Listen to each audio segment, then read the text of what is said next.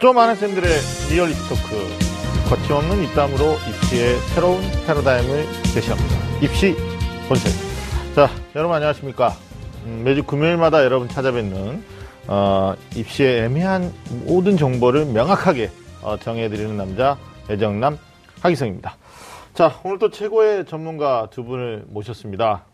먼저 입시본색의 가족이죠. 우리 윤신혁 선생님 모셨는데 오늘 직접 본인 소개 좀 해주시죠. 네, 안녕하세요. 일산대진공사팀 윤신혁입니다. 처음에 제 입시본색 게스트로 나오지 않았습니까? 이제 뭐 가족이라고 부릅니다. 이제 뭐 제가 없으면 안 된다는 얘기죠. 주제남을 맡고 있습니다. 네, 네. 반갑습니다. 그리고 입시본색에서는 처음으로 이제 모시는 분인데 사실 전공적성 분야의 최고의 전문가라고 우리가 소개해드릴 수 있을 것 같은데 또 네네. 법대를 졸업한 내생남이십니다. 우리 네네. 이현 선생님 나오셨습니다. 반갑습니다. 안녕하세요. 아이진로의 대표 이완입니다. 아직은 게스트지만 곧 고정이 될 것 같은 강한 느낌이 나고 있는 네. 이완입니다. 반갑습니다. 이쪽 네. 자리에 뭐가 전혀 없어요. 아니 저도 저 자리에서 네, 저런 이쪽 자리에서 이쪽으로 왔는데 예. 아 그러면 이렇게 돌아가니까 제가 이제 빠지는 건가요? 네. 이 위기의식을 느끼면서 한번 해보도록 하겠습니다. 네. 뭐 소문 우리 뭐 그 작가들한테 소문 많이 들었는데 사실 기저귀 TV 상담받고 대학가에서도 상당히 역할 아주 그 전공적성 분야에서 많은 역할을 하셨다고 했는데 오늘 어때요? 여기 방송국 오시니까 그 기상대 쪽하고 이쪽하고 비교도 되실 텐데 일종의 이제 소형차를 타다가 대형차를 타는 느낌이랄까 뭐 실이 시설도 딱 현대적인 느낌이 나고 확실히 좋은데 그래요? 시설이 좋으니까 연락을 안 해주시더라고요. 나쁜 땐지는 도보시켜주다가 섭섭하다고 전해주십시오. 아, 알겠습니다. 알겠습니다. 아니 뭐 다 보시니까 네, 뭐 자주 우리가 주제에 맞춰서 좀 모셔보도록 그렇게 하겠습니다. 오늘 입시본색에서는 뭐 진로계 내생남 또 멘토이신 이한 선생님 활약을 좀 기대해 보도록 하겠습니다. 윤 선생님, 네네. 지금 겨울방학이죠 학교는? 네네 맞습니다. 네. 요즘 뭐 어때요? 어떻게 지내고 계십니까? 새학기 준비 중이십니까? 아니면 저 말씀이시죠? 네. 네. 보통 겨울방학이 되면 선생님들이 이제 새학기 준비하고 있고요. 네. 학생들은 새학기를 준비하는 듯 하지만 이제 학생들은 보통 그냥 있는 것 같아요. 네, 저는 이제 열심히 새학기 준비 중입니다. 그래요? 네네. 아니 진심으로 새학기 준비 중? 네, 진심입니다. 아니 나는 학교 계신 선생님들이 저기 네. 저희는 직장인이잖아요. 근데 뭐 아니면 또 사업하시고 그러는데 좀 부러운 면도 없지 않아 있어요. 왜냐하면 또 방학을 또 자기 시간을 할애하는 것도 없지 않아 있고 그래서 물론 이제 3학년 담임 선생님하고 좀 다르긴 하겠지만 그런 차원에서 여쭤본 건데 속셈을 얘기하지 않으셨군요. 네. 알겠습니다. 뭐 겨울 방학 때 우리가 사실 이제 저희들이 학년 올라가는 친구들한테 네. 늘 얘기하는 게 요즘은 주 5일 수업 때문에 그 여름방학이 되게 짧잖아요. 네, 엄밀히 맞아요. 말하면 이제 겨울방학이 네네. 굉장히 긴데 네네. 학생들은 지금 이제 올라간 예비 학생들은 굉장히 분주하게 학교 방과 후 학교 이런 것도 하잖아요. 네 맞아요. 학교에서는 이제 방과 후 학교 그러니까 방학 한 절반 정도는 학생들이 그런 걸 하는 것 같아요. 네. 이현 선생님 뭐 어떠십니까? 주변에 이렇게 학생들 만나면 방학 때는 네. 주로 어떻게 보내는 것 같아요?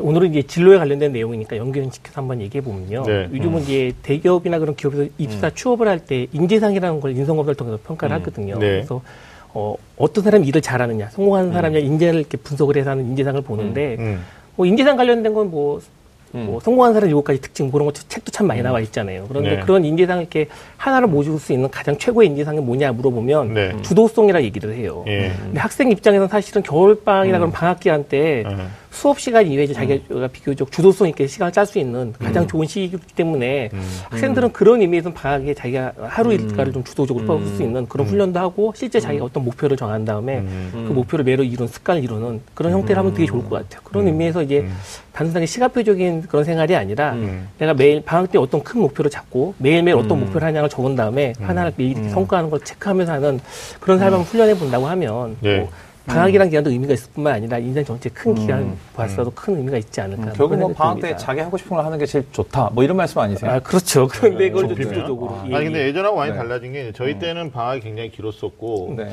뭐 친척 집에 놀러 간다거나, 네. 뭐 아니면 친척 중에서도 특히 뭐 할머니, 할아버지 집에 놀러 간다 그랬는데, 저희 집에도 이제 학생들이 있거든요. 아, 예, 예. 근데 이제 저희가 시즌이라서 좀 바쁘니까, 네.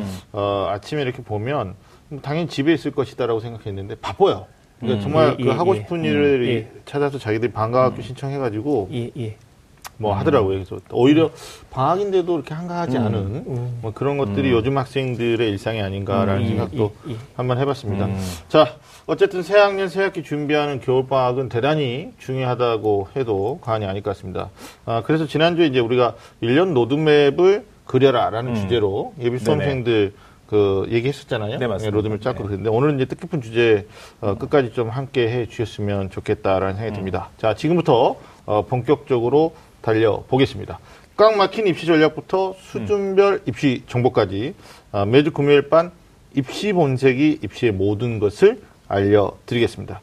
자, 두 분 저랑 같이 한번 외쳐보도록 하겠습니다. 자, 입시라면 좀 안다는 쌤들의 리얼 입시 토크 입시 본색.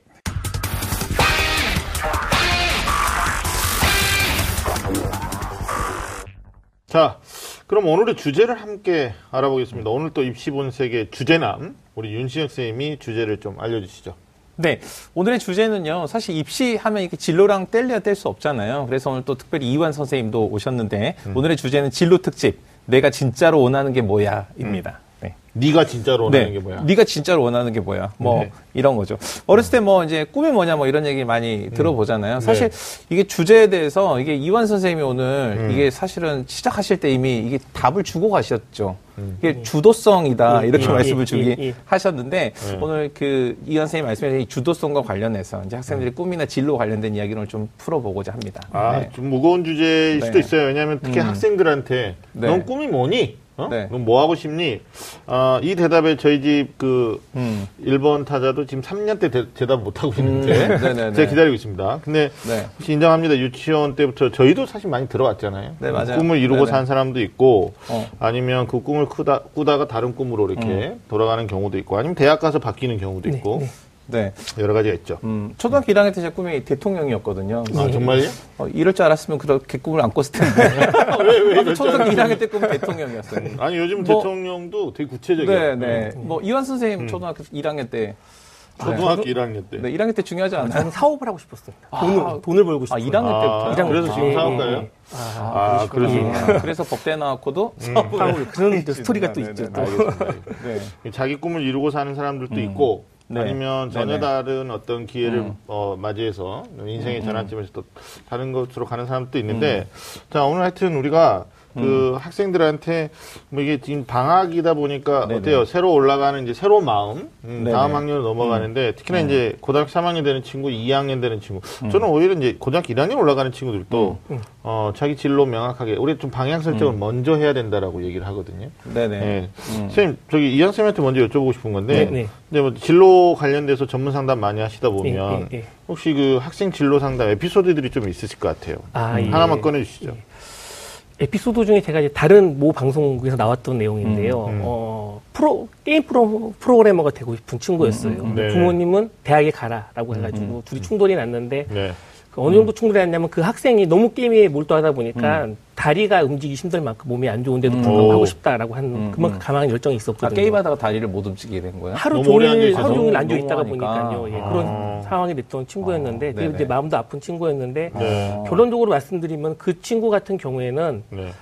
이제 그런 것 같은 전문직에 관련된 부분 같은 경우에는 실제 그 친구 하고 싶은 마음도 중요하지만 네네, 네. 그 일을 종사하는 사람이 그 친구를 판단을 해서 얼마큼 능력이 있냐가 중요하거든요. 그게 단순히 즐기는 정도 수준을 하는지 아니면 자기가 그 인생을 평생에 직업을 했을 때도 충분히 네. 그걸 직업으로 할 수 있는 능력이 있는지가 중요한데 그 친구는 거기에 강한 열망이 있음에도 불구하고 직업으로 할 만큼의 능력까지는 되지는 않았어요. 네. 그래서 그거에 대한 현실적인 부분에 대한 물을 깨쳐줬더니 그 친구 그런 내용을 바탕으로 그러니까 단순히 대학을 가야 된다라고 설득하는 게 아니라 현재의 수준을 전문가와 연결시켜줘서 전문가 직접 좀 객관적인 판단을 해주고 네. 그걸 위해서 너는 이 평생 직업은 안 된다고 알려줬더니 네. 그때 좀 설득을 당해서 다시 이제 꿈을 바꾸고 부모님하고 다시 상담하는 시작을 다시 전혀 양보하지 않다가 그때부터 약간 양보하고 다시 말해줬던 그런 경험이 있거든요. 네. 그래서 근데 느낌상으로는 많은 진로 상담을 해봤는데 결국 네. 부모가 부모의 경험에 의해서 뭐가 맞다라고 말해주는 부분은 아이한테 약간 반항감 한계가 좀 있는 것 같은데 그렇죠. 저항하는 게 있으니까 그렇죠. 아이들이 좀 인정해줄 네. 수 있는 좀 객관적인 데이터를 바탕으로 한 전문가라는 그런 데이터를 바탕으로 해서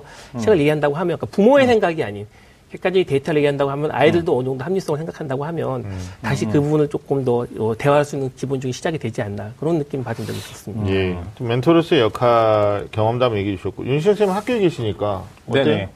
그런... 이게 보통 이제 그 학교에서 이제 진로 관련돼서 이제 상담을 하다 보면 학생들이 보통 이렇게 물어보잖아요. 꿈이 뭐야? 그러니까 우리 학기성 선생님이 처음에 물어봤던 것처럼 이렇게 물어보면은 많은 학생들이 전 아직 이렇게 대답하는 경우가 많거든요. 근데 이제 그 이완 선생님 말씀하셨지만 이제 객관적으로 실현 가능하고 뭐 이런 것도 중요하지만 전 또 이런 면에서 생각하는 것 같아요. 학생들이 가장 큰 문제가 꿈이 뭐냐 물어봤을 때 자기가 꿈이 뭐라고 답하지 못하는 것이 비정상적이라고 생각하거나 부끄럽다고 생각한다는 거예요. 근데 사실 그건 아닌데. 네, 그건 아니라고 생각해요. 이유는 뭐냐면 사실 이제 어른들 특히 부모나 아니면 주변 사람들이 너 이런 게 좋아 아니면 이런 거 하는 게 좋겠어라고 이야기할 때는 그 아이를 사실 잘 모르는 그 제3자의 입장에서 보는 거고 사실 고등학교나 이 시기가 아이들이 내가 뭘 할지 이걸 고민할 때거든요. 고민할 때가 당연히 모르는 게 너무 당연한 거죠. 그래서 오히려 이게 이상하지 않는데 학생들이 이걸 이상하다고 생각하는 게 저는 항상 진로 상담할 때 좀 이상한 애들이다 이렇게 생각이 드는 모르는 게 당연해 뭐 이렇게 생각하는 것 같아요. 약간 취업적인 측면에서 본다고 하면요. 네네. 대기업에서도 비슷한데 대기업은 대부분 지원할 때 직무를 지원하거든요. 그런데 직무를 지원하는데 결국 그 직무를 어필할 수 있는 아이가 1학년 때부터 그 예를 들면 마케팅이면 1학년 때부터 마케팅 잘 준비했다. 그런 애가 어필되는 게 아니라 그럼요. 계속 네네. 자기 진로에서 계속 고민하다 여기까지 왔다는 그 흐름에 있는 애들 끊기지 맞아요, 않고 맞아. 흐름이 네네. 있는 아이들이 대부분 어필이 되고 그 직무에 대해 준비했다는 게 대부분 높은 점수로 연결이 되죠. 아주 중요한 얘기 하셨는데 그러니까 이완 선생님이 말씀하신 것처럼 이제 어떤 사람이 이제 자기 꿈을 성장시킨다는 건 마치 소설의 이야기가 전개되는 거랑 비슷하거든요. 그래서 근데 어떤 학생들이 있냐면 선생님 저 1학년 때 고등학교 1학년 때 꿈이 뭐 의사였는데 2학년 때 교사가 됐어요. 선생님 이거 1학년 때 제가 꿈 생활기록부에 의사라고 써놓은 거 교사라고 바꿔줄 수 있나요? 이거 물어봐요. 그래서 오죽했으면 교육부에서 학생들의 진로 사항이라는 그 학생 생기부 기록한 란이 있는데 이걸 변경 안 돼. 이런 지침을 내릴 만큼 학생들이 그런 기록이 일괄적으로 있는 게 마치 진로를 잘 설정하는 것처럼 그렇게 오해하고 있는 면이 있는 것 같아요. 근데 네. 당장 내년부터 이제 학생부 네네. 기재 방식에도 개선이 있어서 네, 사실 우리나라가 네. 저기 학생부 이렇게 떼보면 진로 희망란에 학생 네네. 희망과 학부모 희망란이 있어요. 이게 의견 일치가 안 돼서 그런 것도 있는데 내년부터 당장 이제 학생 의견 중심으로 네, 학부모 희망은 이제 기재하지 않는 기재하지 않는 형태로 바뀐다고 그럽니다. 사실 이제 저는 지난 12월 말부터 1월 초까지가 2017학년 네. 정시 원서 접수 기간이었거든요. 그러니까 세 개 대학을 초이스하면서 동시에 세 개 학과를 아니면 한 개 학과를 가지고 대학을 애들 선택할 수도 있는데 현장에서는 실제로 진로보다는 이제 진학을 좀 위주로 흘러가는 게 좀 사실이잖아요. 그러니까 뭐 가장 슬픈 현실이 점수가 되고 전교권에 있는 학생이 서울대 갈 수 있는 학생이다. 그러면 제가 봤을 때 오히려 중하위권 학생들은 네네. 뭐 대학보다는 학과를 조금 더 생각하는 네네. 그래서 난 이 일을 하고 싶어요. 좀 더 이제 점수가 안 나왔기 때문에 홈페이지에 들어가서 대학에 입학, 뭐 대학 학과 안내 같은 것 좀 보기도 하고 그러는데 오히려 공부 잘하는 학생들이 서울대 가고 싶어가지고 그냥 마지막에 눈치 작전하는. 그래서 이번에도 보면 서울대, 연세대, 고려대가 대부분 그 직전에 경쟁률이 낮았던 학과가 확 몰려서 마지막 날 이게 과연 진로가 있는 고민이었느냐 아니면 진학만 고민하는 어떤 그 주변인들의 영향이 컸던 거냐 이런 게 좀 슬픈 현실일 수밖에 없습니다. 하지만 뭐 진로를 좀 명확하게 하고 그리고 거기에다가 진학까지 덧붙이면 좋겠다라는 취지에서 우리 오늘 진로 특집 아닙니까? 진로 특집? 네, 오늘 내가 진짜로 원하는 게 무엇인지 그런 것들을 좀 진로 찾기를 진지하게 고민하는 시간을 좀 가져보도록 하겠습니다. 자, 그럼 진로 특집 네가 진짜로 원하는 게 뭐야? 본격적으로 시작하겠습니다.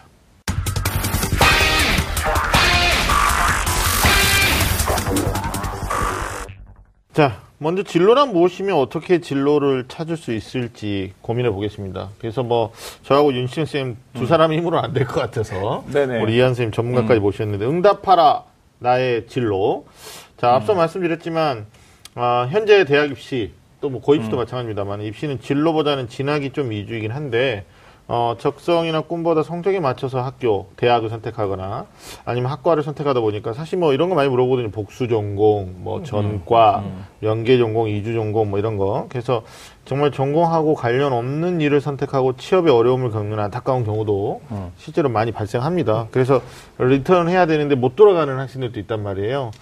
좋아지지 않는 일들도 있고, 하여튼 뭐, 불행한 사례가 많은데, 두 선생님, 이현 선생님, 특히 그런 경우 좀 많이 보시죠? 실질적으로 대학생들을 본다고 하더라도요, 인문계 같은 학생에는 실제 자기가 최종으로 취업에 대한 진로에 관련돼서 지원하는 직무와 전공 1차 진로가 너무나 높아요. 그나마 이공계 약간 일치한 부분이 있지만 인문계는 오히려 일치하지 않는 학생이 훨씬 더 많거든요. 일치하지 않는 학생이 훨씬 더 많아요. 근데 얼마 전에 이제 교육 관련된 토론회를 하는데 우리나라 학계부터 다 나와서 토론하는데 그때 이제 사교육이 유명한 M사 대표 창업했던 손모 대표가 이런 얘기를 하더라고요. 10년 후에는 우리가 사교육의 최고의 업체이지만 10년 후 우리 업체가 없어질 거다. 왜 그러냐? 10년 후부터는 어느 대학에 가냐는 의미가 없고 자기가 어느 취업을 하냐가 의미가 있기 때문에 대학에 큰 의미가 없을 것이다 라는 얘기를 하더라고요. 근데 저는 거기에 약간 동의하는 게 지금 진짜 자기가 취업을 하겠다라고 했을 때 기업체나 어디에 지원을 할 때 요즘은 이제 스펙을 안 본다라고 해서 대학을 못 보게 합니다. 대학을 다 가려지고 평가하게 돼 있어요. 그러니까 실제 내가 어느 대학 들어갔냐는 게 자기 미래 진로랑은 크게 관련이 없는 거죠. 자기가 대학 들어가서 진로에 대한 그 직무를 연구하는 전공이 훨씬 더 중요한 시대인데도 불구하고 아직까지 대학의 목소리를 건다라고 하는 거는 결국 취업 때 진짜 취업 때는 어필도 하지 못하는 그런 걸 어필해서 시간을 많이 쏘는 것과 다름이 없기 때문에 자기가 정말 진로를 원한다라고 하면은 약간 전공 중심의 진로를 생각해보고 거기에 맞는 진학에 대한 대학을 생각하는 부분이 조금 학생들 미래를 봤을 때는 크게 봤을 때는 좋지 않나 뭐 그런 생각이 듭니다. 윤신 선생님 어때요? 뭐 실제로 뭐 어려움을 겪었던 학생이나 그런 사례들도 주변에 제자들 중에 있나요? 그렇죠. 연락이 오지 않나요? 그런 거는? 보통 이제 그, 이완 선생님 너무 빨리 달려가셔가지고. 아니, 이게 어려움이 있는 학생을 물어봤는데 벌써 결론을 얘기하셔가지고. 어디다 갖다 얘기해야 될지 모르겠는데. 우리가 또 조율하는데. 분명한 것 같아요. 이게 그, 이완 선생님 말씀이 사실 그렇잖아요. 이게 그 요즘 이제 기업에서 학생을 선발을 할 때 이제 그 기업의 인재상에 맞는 학생을 선발하는 과정에서 특정 전공을 이수해야지만 반드시 뭐 여기 지원하는 이게 아니잖아요. 직무 적성 능력 중심으로 이제 학생들을 선발을 하니까. 근데 이제 학생들이 어떻게 생각하냐면 내가 그 기업이 이러잖아요. 설마 그 뭐 대기업에서 뭐 인문계 역사학과 나와서 역사학자 몇 명 모집하고 철학자 몇 명 이렇게 모집하지 않는데 역사학과 가서 내가 진로가 완전 꽉 막혔어. 그래서 난 다시 리턴하거나 아니면 뭐 새로운 복전을 보다 적극적으로 해야 돼. 뭐 이런 걸로 고민하는 친구는 많이 있는 것 같아요. 그래서 이제 가서도 굉장히 부담이 많으니까 좀 인구로 막 이런 얘기 하잖아요. 인문계 90%가 논다 그러니까 아니 그렇지 않아도 힘들었는데 졸업하고 나서도 90%이 논다니까 지레 겁먹고 그만두고 리턴하거나 아니면 다시 선택한 친구는 있어요. 분명히. 그럴 수 있어요. 저 같은 경우도 고등학교 때는 이제 문과로 시작했다가 다시 재수할 때는 이과로 공대를 갔다가 다시 찾아와서 선생님 저 삼수하고 싶은데 경영학과로 다시 간 사례도 있거든요.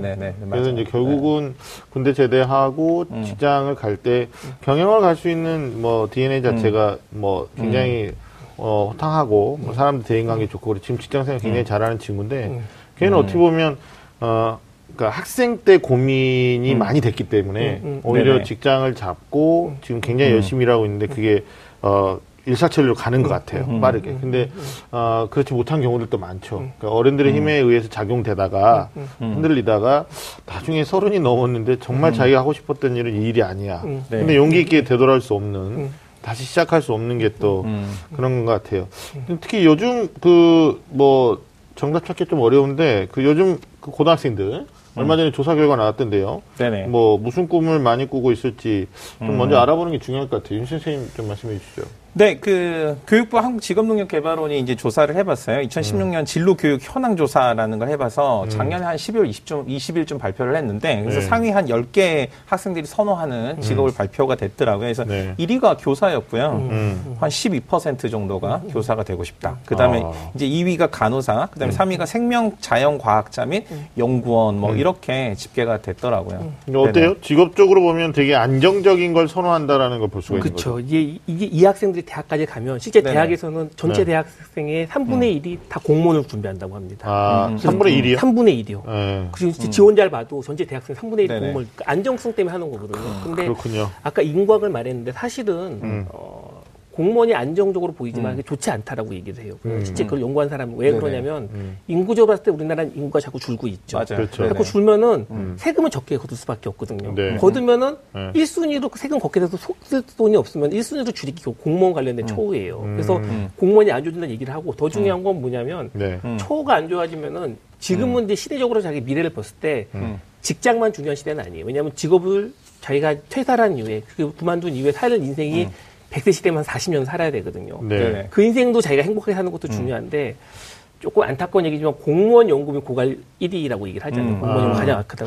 그 나머지 40년도 살기 쉽지 않은 직종이 공무원인데 지금 단지 대기업처럼 정리고가 적다라고 해서 그냥 무조건 안정적으로 생각하는 부분은 너무 짧게 보는 게 아닌가라는 좀 안타까운 마음도 가지고 있습니다. 근데 이게 부모님들 또 인식에 좀 문제가 있는 게 인구보건협회에서 또 조사를 했단 말이에요. 2016년에. 그러니까 당신의 자녀가 어떤 직업을 가졌으면 좋겠습니까? 라는 질문에 1위가 37.2%인데 그게 공무원이었어요. 그렇죠. 그러니까 이게 이한 선생님 얘기를 들으면 진짜 이제 우리나라 인구가 계속적으로 어떻게 보면 인구 절벽으로 가고 있는데 이런 부분들에 대해서 그러니까 적성이나 흥미 이런 거 따지지 않고 무조건 안정적인 거. 지금 노량진의 공시생이 5만 명이라고 제가 들었거든요.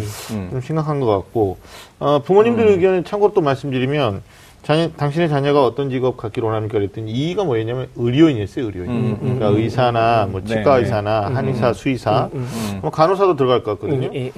제가 매년 느끼는 것 중에 하나인데, 특히 정시 모집 때, 그 원서 접수할 때, 그 상위권 학생들 중에서 요즘은 여학생뿐만 아니라 남학생들도 간호학과 물어보는 학생들이 굉장히 많아요. 네, 맞아요. 그래서, 입시지도 막 10년차 되시는 분들이 공통적으로 하시는 말씀, 10년 전에 간호학과 점수랑 지금 점수는 비교할 수가 없다. 뭐 이렇게 되고 있는 것도 있고, 그 다음에 이제 뭐 부모님이 또 세 번째로 말씀하신 직업이 교사였어요. 그러니까 학생들이 1위가 교사고, 이제 부모님들은 3위가 교사인 거죠. 뭐 이런 것도 뭐 하신 말씀 있을 것 같은데? 아니야, 이게 지금 사실 이게 이제 우리 오늘 진로에 대한 건데 이게 진로에 있어서 자신의 미래 직업에 대한 이 관점과 목표 이런 게 중요하다 이런 얘기 이제 우리 처음 시작하는 거잖아요. 근데 이 통계 자료 이제 그 내놨는데 사실은 이제 여기서는 얘기가 안 됐는데 그 최근 10년 이내 이제 앞으로 10년 이후에 없어질 직업. 맞아요. 그러니까 미래 기술 관점에서 없어질 직업 3위가 이제 있는데 1위가 이제 전화 텔레마케터. 그러니까 전화 이런 사람 다 없어질 거고 2위가 누구냐면 교사였거든요. 아, 그래요? 네. 네. 그리고 3위가 누구냐면 경제 전문가. 뭐 이렇게 나왔더라고요. 그 다음에 또 순위권 안에 있는 것 중에 하나가 그러니까 의료 종사자 뭐 이런 사람들 상당 부분 이렇게 감축이 될 것이다. 이렇게 된 것 같아요. 그러니까 우리가 이제 이런 거 중요한데 이런 거 얘기하고 넘어가고 싶어요. 그러니까 단순하게 현재의 어떤 경제적인 관점이나 부모의 시각에서 바라보는 그리고 그게 영향을 받아서 학생들이 단순하게 선호하는 직업만을 가지고 자신의 미래 직업에 대한 계획을 세우는 건 잘못됐어. 이건 안목 없는 짓이야. 뭐 이거 선생님 말씀하고 싶으신 거죠? 아, 그렇죠. 네. 제가 사실 아까 의료인이 자꾸 나왔는데요. 네. 사실 저희 와이프가 저희 안 사람이 치과 의사예요. 결혼하셨어요? 결혼했습니다. 애가 셋입니다.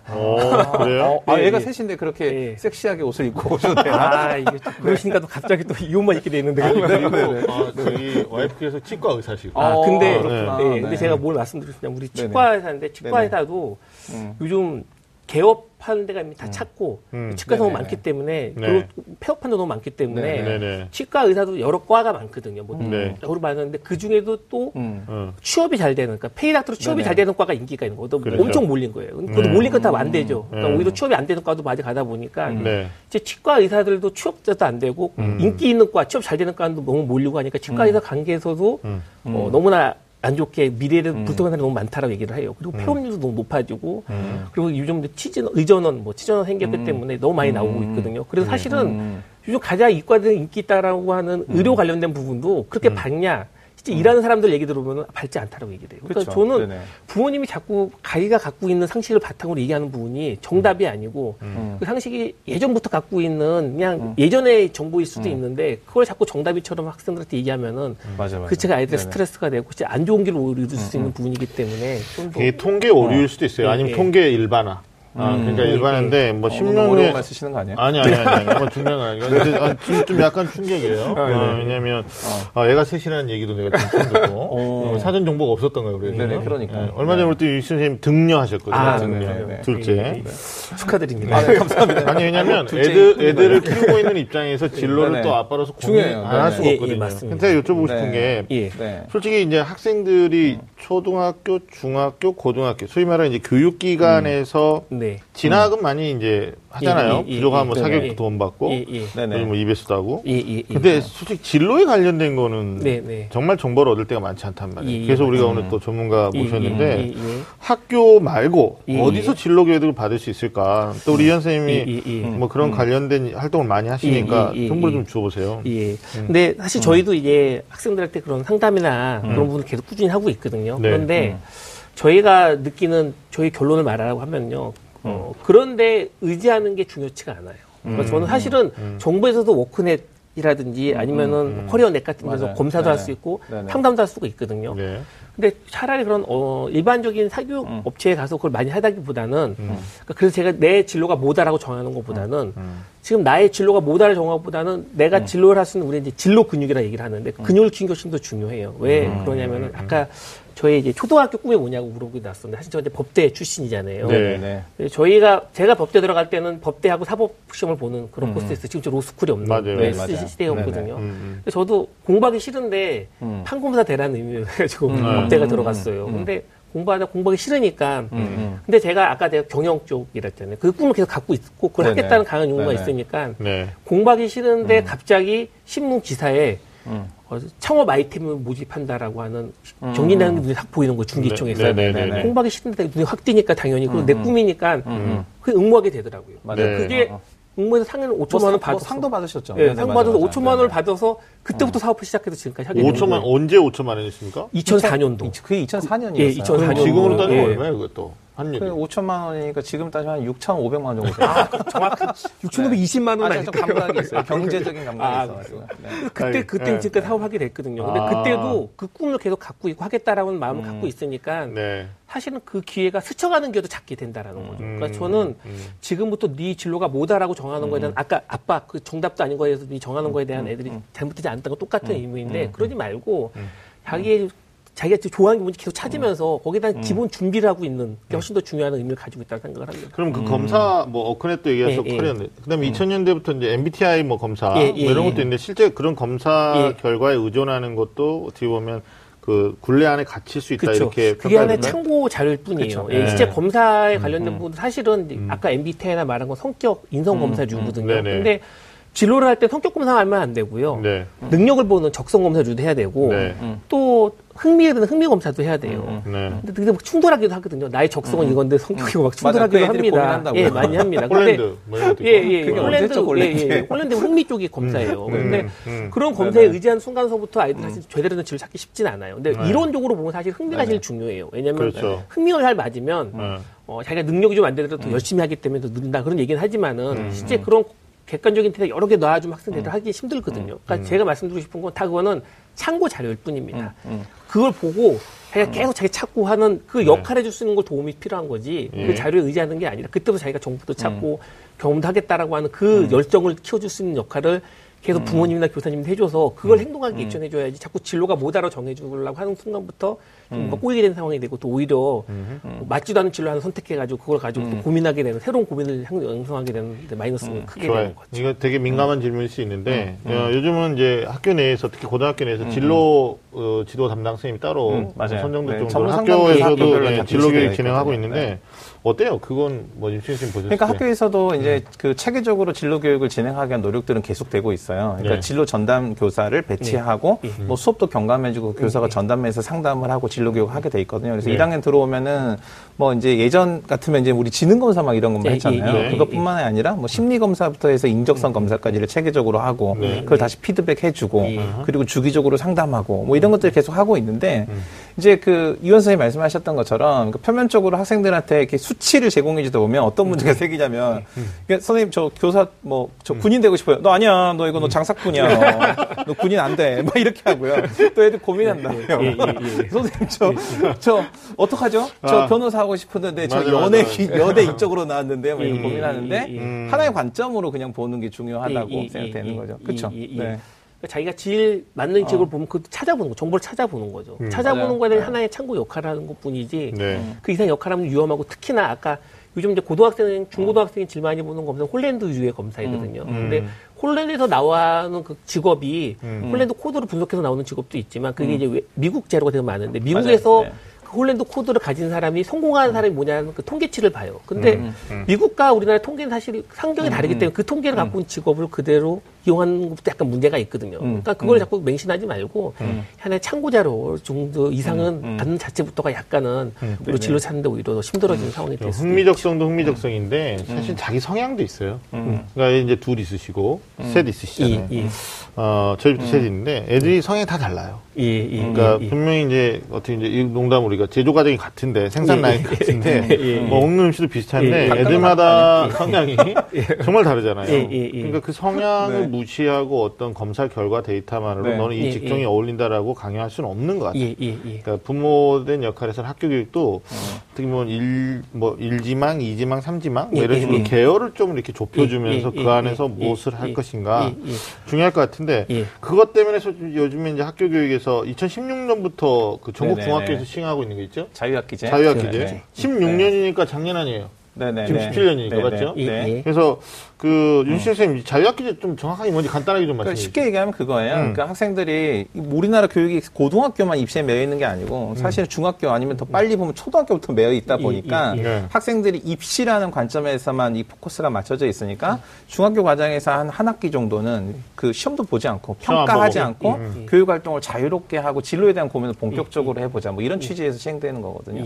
근데 이제 중학교 1학년이 그러니까 2016년 중학교 1학년이 처음으로 한 거죠. 맞죠. 자유 이렇게 한 학기 동안 이제 뭐 시험 보지 않고 이제 진로를 탐색해 보자, 뭐 진로를 찾아보자, 뭐 이런 건 탐색 똑같은 말인데 이현 선생님한테 여쭤보고 싶어요. 이제 밖에서 진로 전문가로 활동하시니까 학교 교육 내에서 자유학기제를 만들어가지고 뭐 한 학기 했는데 1년 했죠. 근데 실제로 이게 앞으로 뭐 전망이라든지 어떨 것 같습니다. 민감한 내용이네요. 사실 그 비슷하게 그거를 예, 교육인적자원부 장관한테 관련된 정보를 주는 뭐 그런 역할에 관련된 부분을 프로그램 제가 같이 진행을 한 적이 있었어요. 그래요? 예, 근데 뭐가 문제냐면요. 교사도 그렇고 다 몰라요. 제대로 몰라요. 너무 빨리 시행하다 보니까 충분한 정보가 없다 보니까 교사들도 뭐 할지도 모르고, 그러니까 교사들도 당연히 정보를 주고 훈련을 시키고 충분한 준비 기간을 가지고 해야 되는데 너무 빨리 지나간다 보니까 거기다 어떤 정보 없이 하다 보니까는 다 우왕좌왕하는 부분이 너무나 명확하게 보였거든요. 사실 그런 연습을 하려면은 시범학교 같은 것도 몇 년 동안 하면서 다양하게 나오는 프로그램을 실제 교사들이 경험도 해보게 되고 뭐 그런 형태를 해야 되는데 신이 아닌데 갑자기 하라고 그러고 지침서 하나만 내려줘서 하라고 하면은 예, 그건 약간 문제가 있어서 그래서부터 문제되는 건 사교육 업체들이 그러니까 또 그걸 또 갖겠다고 하다 보면은 오히려 안 좋은 부정적인 효과, 오히려 부모들도 부담이나 되는 그럴 수도 있거든요. 사실은 제 느낌으로는 너무 물론 사교육 업체에 좋은 프로그램을 갖고 오는 건 플러스가 될 수도 있지만 그거를 어느 정도 공격적인 내용, 사교육적인 내용을 융화할 수 있는 충분한 좀 기간을 가지고 했으면 좋았을 텐데 너무 급하게 하다 보니까는 여러 가지 아쉬운 점이 많이 있더라고요. 사실 뭐 교육 선진국에 비하면 우리 걸음마 수준이라고 해도 과언이 아닌데 실제로 이제 학부모님들하고 얘기를 들어보니까 자유학기제 때문에 그럼 진로를 탐색하는 어떤 좀 세련된 프로그램들이 학교 내에 있었으면 좋지만 지침만 내려왔을 뿐 중학교 선생님들이 지금 자의적인 노력들을 해야 되고 자구적인 노력들을 해야 되거든요. 그러다 보니까 이런 학교도 있다는 거죠. 뭐 대학 탐방을 한번 가보자. 근데 중학교 아이가 가고 싶은 대학은 전국에 3개밖에 없잖아요. 뭐 서울대, 연세대, 고려대. 근데 이제 뭐 경기도 살고 있는데 야 우리 관 내 있는 학교 가보자 그러니까 애들이 좋아할 리가 없죠. 이런 거. 그러니까 진로를 찾자는 건데 사실 어떻게 보면 대학 탐방은 진로가 아니잖아요. 그러니까 뭐 어떻게 보면 진학의 어떤 최정점의 마지막에 너가 이 대학을 갈 거야 뭐 이런 식의 행위가 돼버려서 그렇게 많이 하죠. 뭐. 그래서. 그러니까 이제 이게 자유학기제가 이제 꼭 제가 이제 내부 고발자처럼 이제 얘기를 했는데 이제 제가 학교에 있다 보니까 이게 시범학교 운영이나 뭐 이런 것들 한 3년 정도 기간이 있었어요. 그래서 그런 것들에 대한 뭐 피드백과 준비 기간은 충분히 있었는데 그 기간에 비해서 실질적으로 드러나는 효과는 저는 그렇게 아주 긍정적이진 않아요. 왜냐하면 좋은 시도이긴 하지만 이게 사실 우리가 이 얘기에 대해서 이완 선생님이 사실 답을 처음에 주셨거든요. 그래서 아주 오늘 이완 선생님 제 말이 속 드는데 이게 그 근육이 필요하다 이런 자기 진로에 대한 근육 진로 근육이라고 표현을 하셨는데 이게 이렇거든요. 이게 학교에서 하는 지금 이 자유학기제가 됐든 이 학교의 진로 교육이 됐든 사교육 시장의 진로 프로그램이 됐든 문제는 뭐냐면 영양주사를 하나 맞듯이 이례적이라는 거예요. 그러니까 이례적으로 주사 하나 맞고 뭐 프로그램 경험했다고 해서 진로에 대한 어떤 안목이 생기거나 근육이 생기지 않는 거죠. 근육은 이 아이들이 매일 뛰고 달리고 놀고 이 과정에서 자연스럽게 생기고 또 그걸 쉼 없이 해야 유지가 되는 거잖아요. 우리 왜 팔 같은 데 부러져가지고 이렇게 한번 싸매고 있으면은 이거 한 달이면 근육 다 없어지거든요. 그거 비슷한 거죠. 그러니까 그런 관점에서 지속적이지 않고 이례적이고 그게 즉흥적이고 이런 것들은 효과 없다. 저는 이렇게 생각하는 거예요. 이게 좀 좁혀보면 그러니까 결국은 학생들에게 영향을 미치는 멘토 역할을 할 사람들이 주변에 일단은 1차적으로는 부모. 근데 부모예요. 왜냐면 실제로 뭐 부모님 두 분 다 이공계 출신일 때 자녀들이 부모 자체가 인문 쪽에는 정보가 없으니까 네, 그런 것도 있고 반대로 이제 부모님 두 분 다 인문계 출신이다.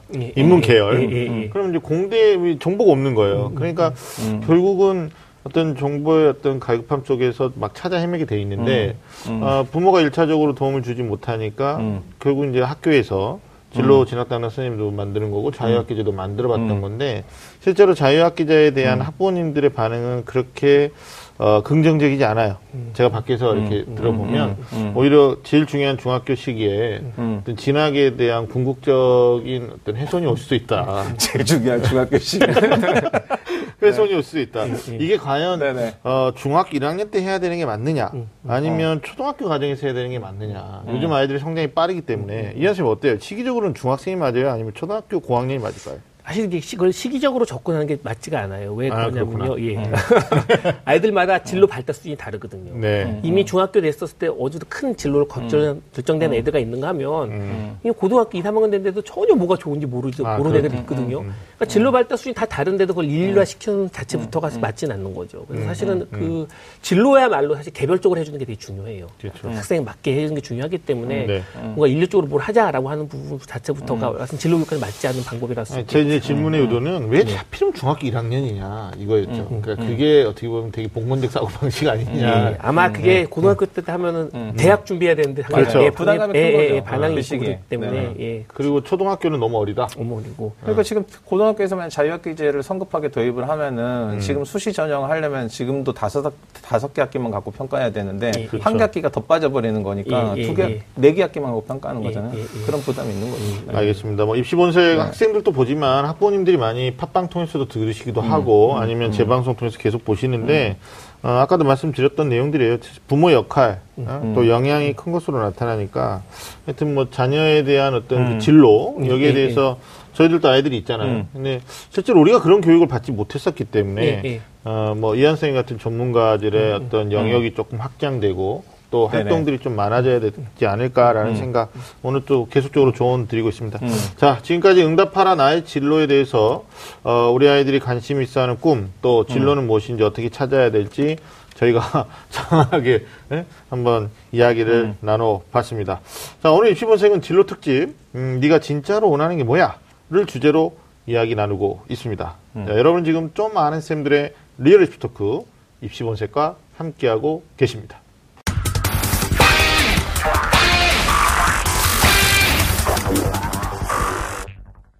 자, 진로 특집, 네가 진짜로 원하는 게 뭐야? 를 주제로 이야기 나눠보고 있습니다. 사실, 진로를 찾기 위해서, 이게 굉장히 추상적이고, 지금 굉장히 큰 스펙트럼이에요. 어려운 게 있는데, 선생님들하고 이야기하고 있는데, 사실 또 대학 진학을 또 버릴 수는 없잖아요. 네네. 진로, 진학.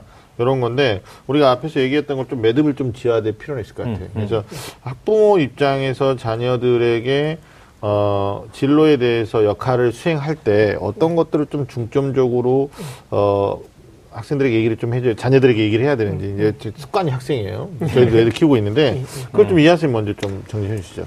그러니까 이제 진로랑 진학을 연결해서 얘기해 보면은 지금 진로와 진학이라는 두 마리 토끼를 잡겠다라는 마인드를 하지 마시고 진로를 먼저 잡으면 진학이 잡힐 거라는 전제가 맞아요. 예. 그래서 자기가 어디 진로 잡고 그걸 하겠다는 강한 마음, 욕망이 있다고 하면 당연히 거기를 하기 위한 관련된 전공에 있는 대학을 들어가기를 원할 테고 욕망이 클수록 더 좋은 대학 가기를 원할 거죠. 그 전공에 대한 좋은 대학 가기를 원하기 때문에 결국은 이건 흐름이 있는데 진학에 집중하지 마시고 진로에 집중을 하면서 그걸 진학을 연결시키게 해주는 그런 형태의 교육이 좋지 않을까라는 생각을 갖고 있습니다.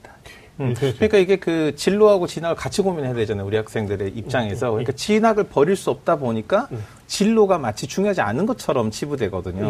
근데 사실은 진로가 해결이 되면 진학이 자연스럽게 연결이 돼요. 그래서 사실 이게 우리 오늘 제목이 진로 특집 내가 진짜로 원하는 게 뭐야 이건데 여기 이제 붙여보면 이게 부모들이 항상 그런 관점이거든요. 애들이 뭐 너 네 진짜 원하는 게 뭐야? 이렇게 물어보거든요. 뭐 너 경영과 가야지. 진짜 원하는 게 뭐야? 너 공대 가야지. 이렇게 나온단 말이에요. 근데 그게 아니고 아이들한테 네가 진짜 원하는 게 뭐야? 이렇게 물어봐 주는 거. 그래서 이원 선생님이 얘기하셨던 것처럼 자기 아이가 자기 주도적으로 자기 진로에 대해서 진지하게 고민해보고 그걸 매일매일 진로 근육을 만들어가서 진로에 대한 생각이 풍부해지고 관점이 넓어지면 이 사실 이제 이 진학 문제에 있어서도 아이들이 자기 안목이 생겨서 결정을 할 수 있게 되는 거죠. 네. 제가 흐름적으로 봤을 때 진로 먼저 진학 그 얘기를 했는데 사실 그게 네. 같은 흐름이라는 게 어떤 말이냐면요.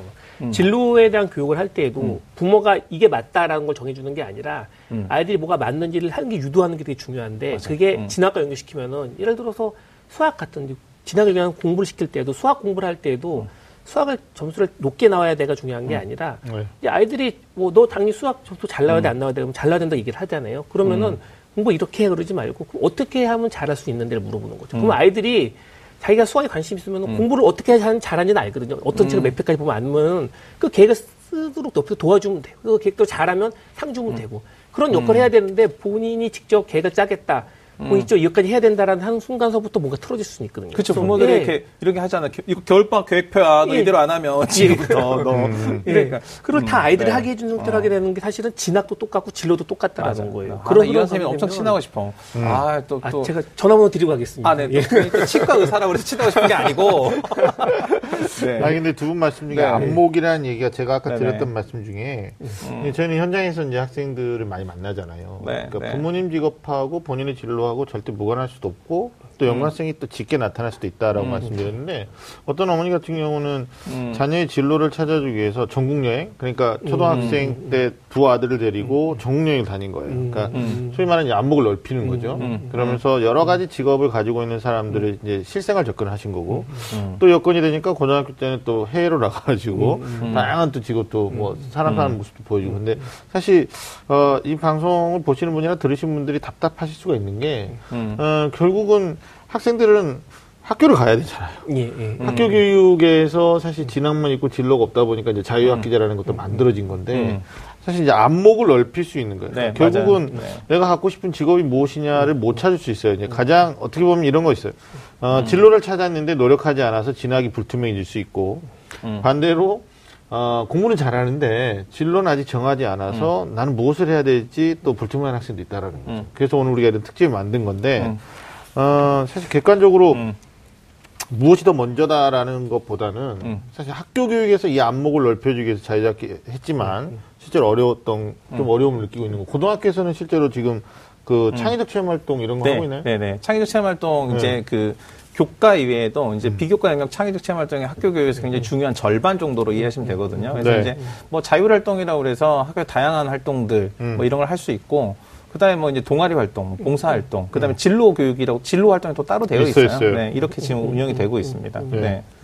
그러니까 뭐 예를 들면 로봇공학자를 꿈꾼다. 그러면 자율체험 활동할 때 이런 거 캠프 아니면 동아리 이런 것들을 할 수 있거나 아니면 교내 과학기능 시 이렇게 나가거나 막 이렇게. 네네. 그런 거죠.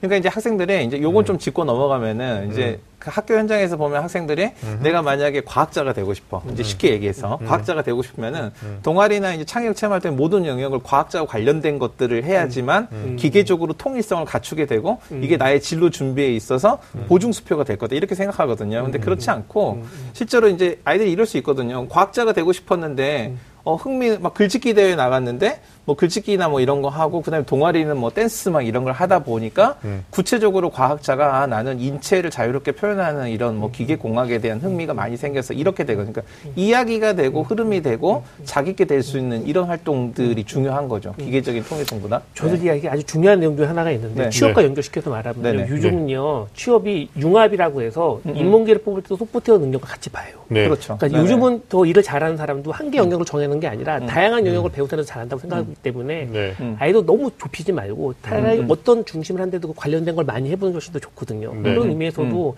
아까 벌써 하나 좁히는 것보다는 다양한 경험, 자기가 관련이 없다고 하더라도 잘 모르는 부분이면 한번 경험해보는 게 어떨까라는 형태의 의미로 해서 여러 경험을 하는 것이 좀 더 의미가 있지 않을까. 제가 생각합니다. 지금 이거 네네. 갑자기 생각나서 여쭤보는 건데 네네. 그러면 이제 대학에서 학생들을 선발할 때 모집단이 색깔이 좀 다른 경우가 있어요. 예를 들면 네네. 학과를 지정해서 경영학과야, 경제학과야, 무역학과 이렇게 뽑는 경우도 있고 아니면 뭐 언론이라든지 사회학과라든지 뭐 이런 걸 다 합쳐가지고 사회과학계열로 뽑는 경우도 있고요. 네네네. 뭐 특정 대학을 얘기하는데 한동대라고 혹시 들어보시는지 모르겠지만 네네. 거기는 그냥 과가 없잖아요. 전 계열로 네네. 뽑아가지고 네네. 일단 들어가서 뭐 교수 멘토링이나 아니면 선배 멘토링을 통해서 나중에 진로 적성을 찾는 경우들이 있어요. 그러니까 어떻게 보면 대학 입장에서 그 고등학교 교육까지 진로에 대한 어떤 체험이 이루어지지 않는 학생들이 오다 보니까 결국은 와가지고 자기 전공에 안 맞다고 중간에 이탈하는 학생들. 저희 그래서 이제 학생부 종합전형이 또 충성도 높은 학생들을 뽑을 수 있다라는 장점 때문에 일부 상당한 대학들이 인원을 늘리고 있는 것도 인과관계가 있다고 보는 거거든요. 제가 그 이한 쌤한테 여쭤보고 싶은 건데 대학에서 학생들을 선발할 때 그러니까 꼭 과를 특정 짓지 않고 네네. 계열로 이렇게 선발하는 것들은 순기능이 있다고 생각하실 수 있나요? 어떻게 될까요? 그러니까 큰 모집 단위로 뽑는 거에 대해 말씀하신 거예요. 요즘은 이게 잘 맞을 수도 있어요. 아까 그래. 말씀드렸듯이 기본적으로 과를 좁히는 거는 그 앞단에 고등까지의 과정이 과를 좁힐 수 있는 충분한 준비가 됐냐의 전제로 해야 맞아요. 되는데요. 네. 전제가 되지 않았기 때문에 오히려 좀 기회를 넓히는 부분이 훨씬 더 좋다라고 할 수가 있고 네. 그리고 지금 아까 잠깐 말한 것처럼 지금 환경 자체부터가 네. 단일한 좁은 부분을 공부하는 것보다 넓은 부분을 공부하는 사람이 훨씬 더 일을 잘한다라고 생각을 해요. 네. 스티븐 잡스 우리가 잘 알고 있는 사람도 자기가 지금 오늘의 애플을 만들어서 가장 중요한 운동이 뭐냐 그러면 자기가 관련 없는 디자인 서체를 공부해서 잘했다는 얘기를 네, 하거든요. 그게 다 연결되어 있기 때문에 최대한 좁히기보다는 넓은 반영을 하고 그리고 좁히는 부분 관련된 부분은 대학교 후반을 하거나 대학원을 하거나 아니면 직장 가면서 거기서 배우면서 할 수 있는 것도 있기 때문에 너무 앞부터 좀 좁히겠다 생각한 자체부터가 오히려 좀 지금 우리나라 교육관이 좀 맞지 않나라는 생각 들기도 합니다. 그래요. 윤 선생님한테 여쭤보시는 게 이제 대표적인 대학이 성균관대학교. 네네, 맞아요. 뭐 과 단위로도 뽑지만 뭐 사회과학 계열, 인문과학 계열, 자연계는 공학 계열 아니면 또 자연과학 계열 이렇게 뽑잖아요.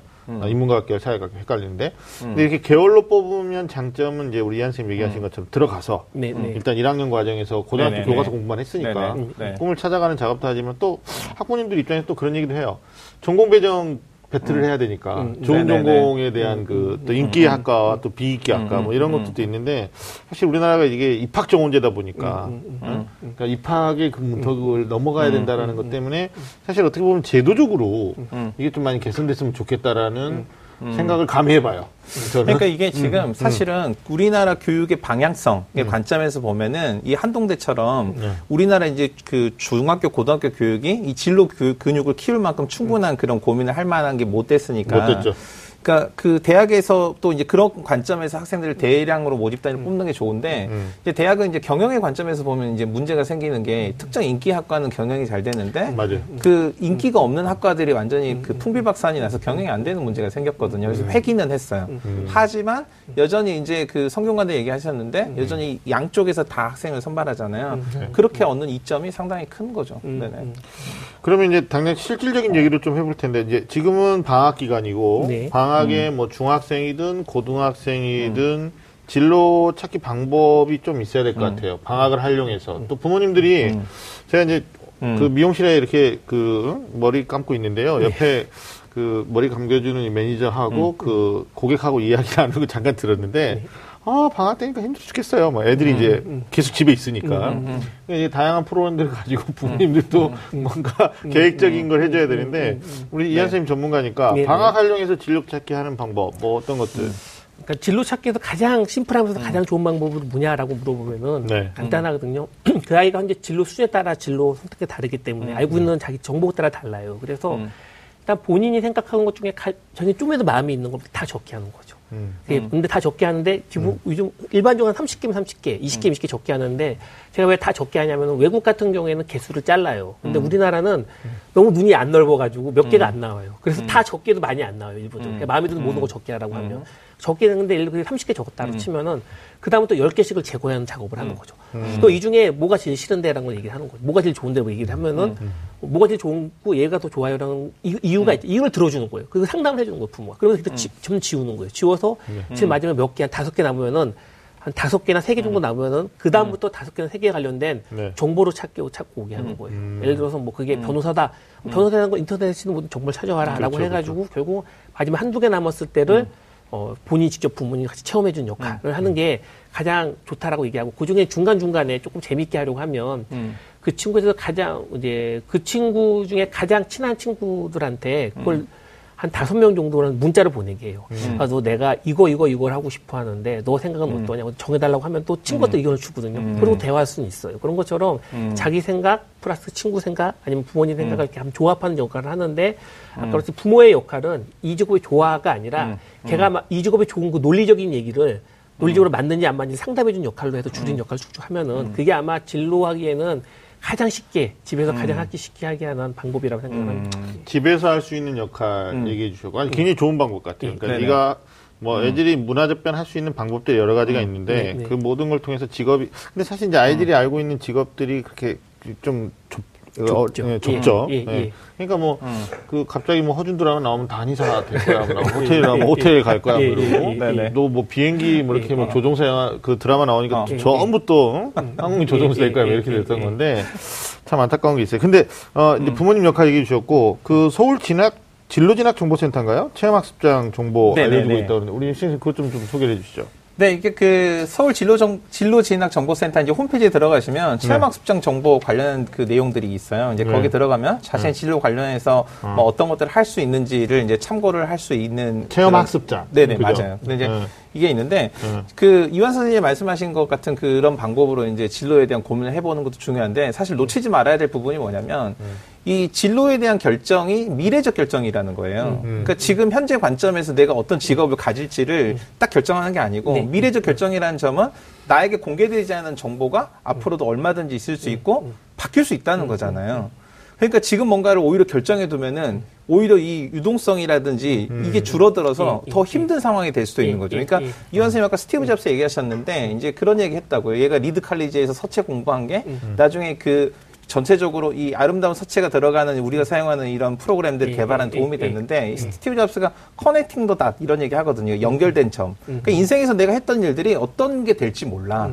그래서 그 점들이, 그러니까 어렸을 때 왜 번호대로 이렇게 그림 이렇게 맞춰가게 하면은 쭉 연결하다 보면 처음에는 이게 물고기가 될지 뭔가 될지 몰라. 연결하고 보니까 아, 물고기였구나. 이렇게 되잖아요. 그러니까 이 점이 있어야 되는 거예요. 그러니까 중요한 게 뭐냐면 이것을 다 이렇게 다 모아가지고 하나로 또 결정을 내리는 것보다 중요한 건 이 많은 점들을 만드는 거예요. 그러니까 학생들이 고등학교 때 여기 제가 방금 설명했네요. 서울 진로진학정보센터에 대한 정보 같은 걸 이용해서 경험을 하는 거예요. 학생들한테, 고등학생들한때 방학 동안 뭐 했어 물어보면 가장 많은 답이 뭔지 아세요? 99.9%가 뭐라고 했냐? 아무것도 안 했어요. 아무것도 안 했다. 이게 중요한 거예요. 아무것도 안 했어요. 근데 학생들이 이 근육이라는 게 이렇잖아요. 오늘 근육 얘기 많이 했는데 근육도 없는 사람이 이게 없어. 이게 한 가지만 하면은 그 근육만 발달하거든요.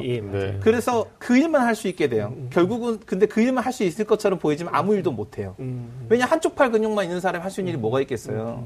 그러니까 이 일 저 일 해서 근육을 많이 키워두면은 원하는 건 뭐든지 할 수 있는 거죠. 그런 관점에서 경험이 저는 가장 중요하다. 이렇게 말씀드리고 싶네요. 그래요. 춥지만 겨울방학은 공부만, 그러니까 소위 말하면 이제 문제 풀고, 뭐, 국어나 수학이나 영어 실력을, 어머니들이 이제 그런 거 많이 고민하시잖아요. 아, 이 방학 긴 기간 동안에 그동안 좀 결손이 있었던 것 좀 살을 찌워야겠다. 그래서 부족한 걸 많이 채워야 되겠다. 그래서 근데 그 중요한데 사실 이게 속도를 내기 전에 우리는 목표를 정해야 되거든요. 근데 목표가 불분명하지 않으면, 제가 이제 가끔 쓰는 말이 목표가 자기를 견인한다라는 말을 써요. 근데 목표 없는 학생들이 가다 보면 슬럼프에 빠지는 거고, 또 메라리즘에 빠지는 거고, 또 친구의 유혹에 빠지는 거고. 네. 내가 무엇을 해야 되는지에 대한 명확성이 없다 보니까 그런 일이 생기는데, 사실 건강한 건 목표가 바뀌어도 상관없으니까 저는 목표가 좀 있었으면 좋겠다. 그러니까 뭐 초등학교 1학년 때 대통령. 요즘은 유행이 금방 바뀌었어요. 요즘은 유행이 소통하는 대통령이야. 네. 요즘 막 초등학생들이 저는 소통하는 대통령이 될 거예요. 그러는데 하여튼 방학 때 공부도 좋지만 정말 자기만의 어떤 시간, 부모님하고 공유가 좀 어렵다라면 요즘에 인터넷도 많이 발달돼 있으니까 진로 찾기, 저희가 드린 정보는 어디가 아니라 한계가 있거든요. 목표, 이현 선생님 목표 중요해요? 아, 목표 너무, 나 이거 꼭 짚고 넘어가고 싶었어요. 중요해. 근데 아까 좀 좋은 말씀 해주셨는데요. 자기가 어떤 목표를 잡았을 때 일단 목표의 변화가 자연스럽다는 걸 자기 알고 있는 전제 내에서 목표는 되게 중요하고요. 어떤 일을 할 때 그게 있어요. 그러니까 자기가 그 어떤 목표 정한다는 분이 심리학적인 그쪽 일을 하니까 얘기를 말씀드리면은 그 목표를 정하는 것도 중요하지만 그보다 더 중요한 건 목표를 정하는 걸 적는 걸로 중요하다고 얘기를 해요. 그게 집중력에 적는 거, 쓰는 거, 쓰는 자체부터가 그 목표를 해야겠다라고 하는 정신적인 압박이나 정신적인 푸시를 주는 중요한 역할을 하고 그게 집중력과도 큰 연관이 있다고 해요. 그래서 예를 들어서 집중력주의 결핍적이 있는 학생들도 교육시킬 때 리스트를 적게 해가지고 하게 하거든요. 옛날에 남북전쟁 때도 리스트를 적게 했어요. 이게 전투력도 좋다라고 얘기를 하기 때문에. 그래서 오늘 진로약이 많이 나왔고, 이제 목표기도 나왔는데, 목표를 정하는 것도 중요하고, 목표가 바뀌거나 잘 받아들이는 것도 중요하지만, 바뀌거나 정할 때마다 항상 그 리스트를 적고, 그걸 보고, 부모님한테 나누면서 같이 얘기하는 분. 그게 아마 가장 중요하지 않을까. 아니, 이게 전 좀 다른 관점에서 생각이 좀 들어가지고. 아, 네네네. 네. 아니, 이게 사실 우리가 그 진로 얘기하면 항상 빼놓지 않고 하는 게 목표거든요. 네네. 근데 사실 우리 어른들의 삶을 되돌아서 생각해보면, 어때요, 선생님? 그 선생님들은 목표대로? 어떻게 목표와 계획을 하면서 삶을 사셨어요? 아니면은 계획하고 목표는 상관없이 삶을 살면서 그때그때 일들에 대한 의미를 붙이면서 사셨어요? 계획한 대로 다 사셨나요? 어디 법대 나오신 이완 선생님. 갑자기 청문회 분위기가 되는데. 제가 잘못하면 답변하는 거죠. 아니, 제가 대신 이게 솔직하게 답변하면 네네. 사실 우리도 우리 네네. 주변에서 우리에게 멘토 역할을 하는 사람이 별로 많지 않았다는 거죠. 그러니까 우리 세대는 그랬어요. 근데 이제 무슨 얘기를 하려고 하는지. 아, 저도 근데 이게 멘토의 부재만의 문제가 아니고 이게 사실은 어떤 목표를 갖는 것보다 중요한 게 있다는 얘기를 드리고 싶은 거예요. 그러니까 이 목표가 중요한 게 아니고 그러니까 학생들이 보통 우린 그러거든요. 어떤 일을 하고 나서 의미를 붙일 수 있어야 돼요. 그러니까 뭔 일을 했는데 아 이건 내가 다음에 더 잘해야지 이렇게 의미가 되거나 이 일은 나한테 어떤 영양분이 되거나 어떤 근육이 될 거야라고 생각하는 거죠. 근데 이게 아까 이현 선생님이 얘기하셨는데 자기가 뭔가 계획을 하고 실천을 하잖아요. 그러니까 누가 시켜가지고 하는 거랑 자기가 생각하는 다른 게 시켜서 하면 이게 실패가 돼도 성공하지 못해 이게 자기 근육이 되는 거죠. 다음에 잘해야지. 이런 주도성이 결국은 자기 삶의 의미를 계속 재해석해내고 자기를 어딘가로 데려가는 거죠. 되게 중요한 얘기가 이제 심리학적으로 보게 되면 의미부여의 힘이 인간의 최고의 힘이라고 해요. 그렇죠. 해석학적 관점에서 저는 이게 더 중요하다고 생각하는 거예요. 근데 그게 아마 이제 두 가지가 융합적으로 봐야 되는데 뭐냐면 어떤 일을 생각 없이 했다가 거기에 중요한 의미를 부여하는 것도 중요하고요. 때로는 자기 어떤 목표를 한 거를 그대로 가는 것도 중요하다고 생각해요. 그러니까 의미를 잘 부여하는 사람은 지난 일에 대한 의미를 잘 부여하지만 때로는 내가 새로운 목표를 정한 것에 대한 의미를 부여해서 일을 하는 것도 같이 융합이 되고 누가 같이 가는 사람이 정말 목표도 잘 정하고 의미 부여도 잘하는 사람이라고 할 수 있겠죠. 네. 저희가 얘기를 하다 보니까 우리 이제 이 입시본색을 보시는 또 시청하시는 학부님들이 주로 이제 고등학생 학부님 많으시잖아요. 실제적으로 어떻게 보면 진로 체험, 진로 탐방 뭐 이런 것들의 현실적인 한계를 느끼실 수도 있어요. 그래서 제가 조금 이제 좁히는 과정에서 이게 또 어떻게 보면 원점으로 다시 돌아오는 건지도 모르는데 아니 아까 우리 윤신 선생님이 얘기하신 것 중에 방학을 보낸 학생들에게 너희는 방학 동안 무엇을 했느냐 했을 때 아무것도 하지 않았다. 엄마들은 다 독서실 가는 줄 아는데 사실 독서실 가서 아무것도 안 하거든요.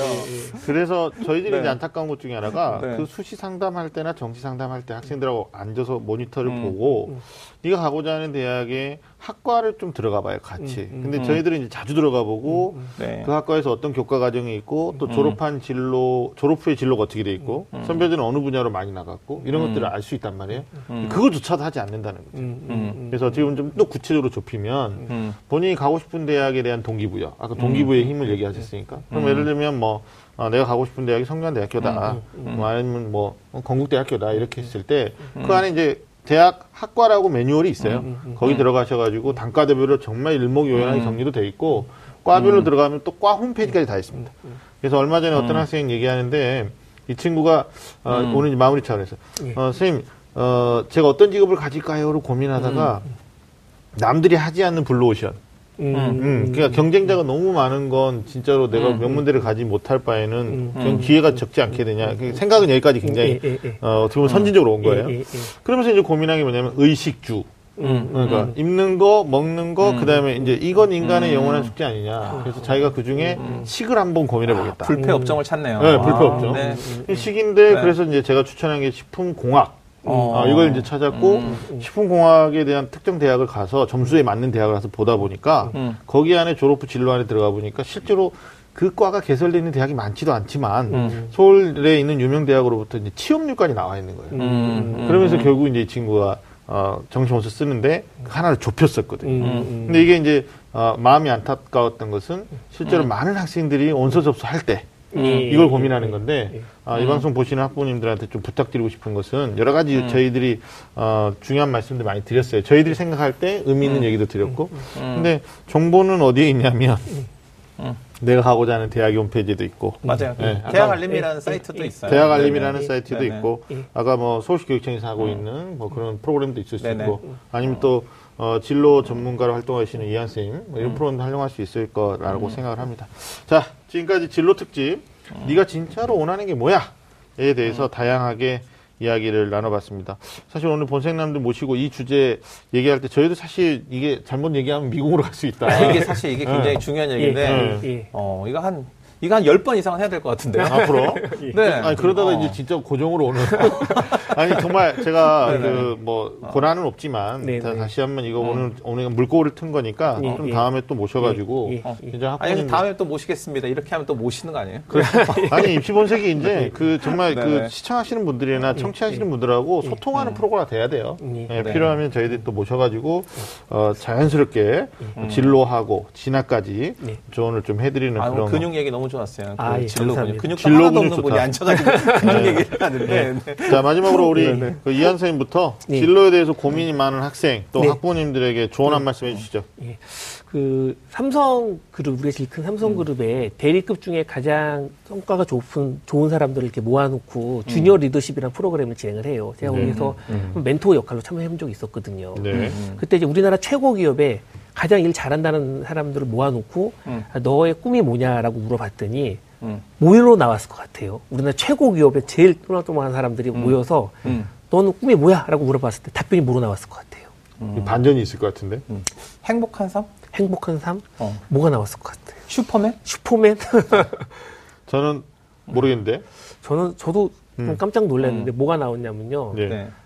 무려 거의 한 3분의 2 가까이가 4층짜리 빌라를 지어서 꼭대기층에 자기가 살고 1, 2, 3층을 전세 주는 걸로 꾸는. 임대업이군요. 그래서 제가 그게 너무 그 충격을 받았어요. 우리나라 최고의 사람들 이런 꿈을 꾼다는 생각을 했거든요. 근데 저는 결국 이제 안정성을 얘기를 한 거예요. 근데 제가 말하고 싶은 거는 뭐냐면 인생의 목표는 안정성은 아니거든요. 약간 근원적으로 들어간다고 하면 아까 의미를 얘기했는데 얼마큼 의미 있는 삶을 사냐가 되게 중요하다고 할 수는 있어요. 그래서 진로를 결정을 할 때 어차피 진로는 변할 겁니다. 지금 정하는 변화가 크거든요. 근데 근원적으로 안 변하는 하나의 가치가 있으면 좋을 것 같아요. 내 인생을 했을 때 나는 정말 이런 의미 있는 하겠다. 가치를 하나 딱 정하는 게 하나 있으면은 약간 추상적인 얘기 될 수 있겠지만 어차피 보면 다 가장 근원적인 얘기이기도 하거든요. 그럼 가치를 하나 가지고 있으면 그 가치에 맞는 직종을 찾아온다고 하는 것도 또한 좋은 방법이 될 수 있을 것 같아요. 단순하게 이게 안정적이다. 돈을 많이 번다. 근데 벌 수 있다라고 하는 거는 아마 본인이 예측하는 미래에 돈 많이 번다는 건 바뀔 확률이 너무 높다라는 거죠. 그 높다는 전제를 했을 때는 굳이 그렇게 접근하지 말고 정말 내 삶을 전체로 통틀었을 때 행복하고 의미 있는 어떤 그 일을 하겠다는 부분을 근원적인 생각을 한번 부모님과 같이 얘기하는 시간을 가졌으면 정말 좋겠다는 생각하게 됩니다. 좋습니다. 우리 윤신혁 선생님도 마무리 말씀. 그러니까 왜 사람들이 땅을 파는 이유가 먹고 살기 위한 거잖아요. 그렇다고 삶의 목표가 땅을 파는 게 될 수는 없는 거예요. 그러니까 우리 꿈은 어떻게 살 건지에 대한 거죠. 근데 이제 부모님들 입장에서 보면은 학생들이 이제 입시가 딱 당면에 있고 그리고 이 아이의 삶을 대신 살아줄 수는 없지만 걱정이 되니까 부모님의 관점과 부모님 이해에서 아이의 결정을 대신해 주려고 해요. 더군다나 눈앞에 딱 벼랑 끝이라고 생각이 드니까 이 다급한 마음에 충분한 고려 없이 뭔가를 섣불리 결정하는 거죠. 그게 아이를 가둘 수 있다는 거예요. 그리고 아이 자신도 그런 관점에만 매몰돼 있다 보면 눈을 다 잃어버리는 상황이 되는 거죠. 그러니까 아이가 망망대해를 보고 자기 스스로 넓은 들을 보고 뭔가 삶을 하나씩 만들어갈 수 있도록 하는 그런 여유. 급박하고 중요한 순간일수록 천천히 둘러보고 생각할 수 있는 여유. 저는 이게 제일 중요하다고 생각합니다. 네. 좋은 말씀입니다. 제가 이제 그 취업의 그 울타리 안에 갇혀 있는 학생들 또는 학부모님들 이게 이제 대학에 지금 다니고 있는 학생들뿐만이 아니라 심지어는 중학생, 고등학생들도 대학 진학 문턱 앞에서 취업을 걱정한단 말이에요. 네, 그게 현 시대를 살아가는 세태가 돼버렸는데 행복의 조건을 저한테 물어본다면 저는 자기가 하고 싶은 일을 빨리 찾아서 그 일을 하는 과정에서 돈도 벌고요. 그리고 그 돈을 번 것 가지고 남음이 있으면 나보다 못한 사람들에게 배려하고 사는 거. 네, 이게 이제 행복을 추구하는 교과서적인 말이에요. 근데 오늘 좀 저희들이 준비한 내용들이 명확한 답을 드리기보다는 그래 내가 우리 자녀에게 수학 문제 풀어라. 영어 단어 외워라. 뭐 절대평가를 바뀌는데 어떻게 할 거냐. 이것도 중요한 명제 중에 하나지만 앞으로 우리 아이가 무슨 일을 하면서 할 것인가에 대한 고민도 부모님 입장에서 했으면 좋겠고 또 학생들도 마찬가지로 인터넷으로 막 이상한 정보만 하지 마시고 실제로 자기가 가고자 하는 대학이나 아니면 관심 있는 학과에 좀 정보를 많이 습득했으면 좋겠다라는 저희들이 동기부여해드리는 그런 특집이 됐으면 좋겠다라는 말씀드립니다. 자, 제목 그러니까 요거 진로 특집. 그렇죠. 그러니까 얘랑 얘기하다가 뭐 말 안 된다고 진로 특집. 내 진짜 원하는 게 뭐야? 이럴 게 아니고 내가 진짜 원하는 게 뭐야? 이렇게 물어봐주는 게 중요하다. 아, 그렇죠. 네. 그리고 좀 길라잡이도 해주셔야겠죠. 그러니까. 자, 오늘 소중한 시간을 함께해 주신 윤신혁 선생님 그리고 이현 선생님 감사합니다. 고맙습니다. 자. 매주 금요일 밤 좀 아는 쌤들의 리얼 입시토크 지금까지 저는 애매한 입시 정보를 명확하게 정해드리고자 노력하는 남자, 배정남 하기성이었습니다. 함께해 주신 여러분 감사합니다.